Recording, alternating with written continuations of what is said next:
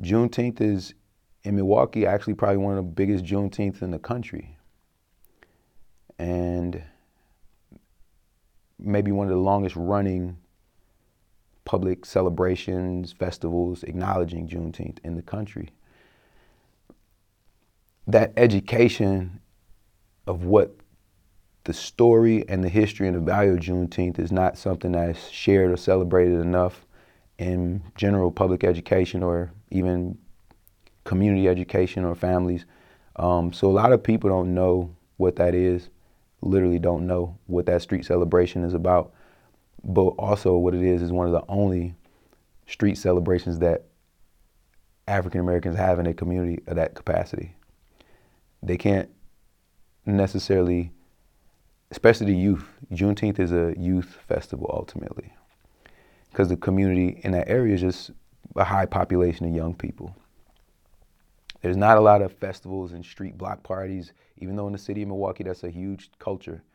A lot of those young people don't feel welcome in those other places. So that's a place where they can come and be themselves and feel welcome by each other, see their friends, and that's a highlight of the summer for a lot of young people in our community um, because they don't have another other opportunities to be able to be recognized or to be on stage or to um, be celebrated in that way. So I've been involved in helping to um, create platforms at Juneteenth where young people can be on stage and perform. And I've performed at Juneteenth. I've helped to um, support crowd control at Juneteenth.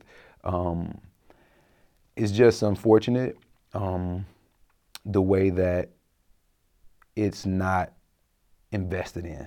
It's one of those things that happens, but it's kind of it's kind of um, a shoestring, low budget street block party. You know, it's not like a big festival in Milwaukee, the city of festivals. It's not something that has grown. It's actually shrank over the years. It's gotten smaller and smaller and not because our population is smaller and smaller, but it's because there's no investment in that.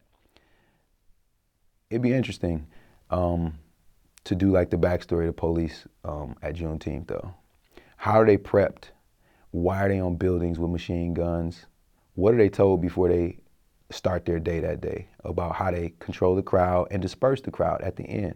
If you watch, if you stay to the end of Juneteenth, and you see how the crowd is dispersed at Juneteenth, you'll see something very unique in this city of festivals. No other, no other street festivals, no other block parties, no matter what side of the street you go on, have this level of occupation and police intimidation and the aggressiveness that comes along with that. And you're talking, for the majority, youngsters at this festival.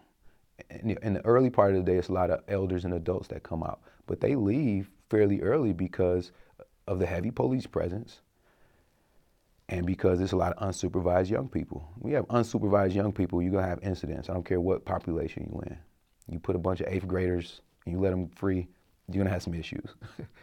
but um, it's an interesting dynamic. I've, I've sat back and just watched Juneteenth. I've, I've also um, been a vendor at Juneteenth and did extremely well being able to um, have that sort of uh, cultural marketplace is so critical because a lot of our people are priced out of those other street festivals and these other markets and opportunities to to, to vend and sell their wares and to trade their goods.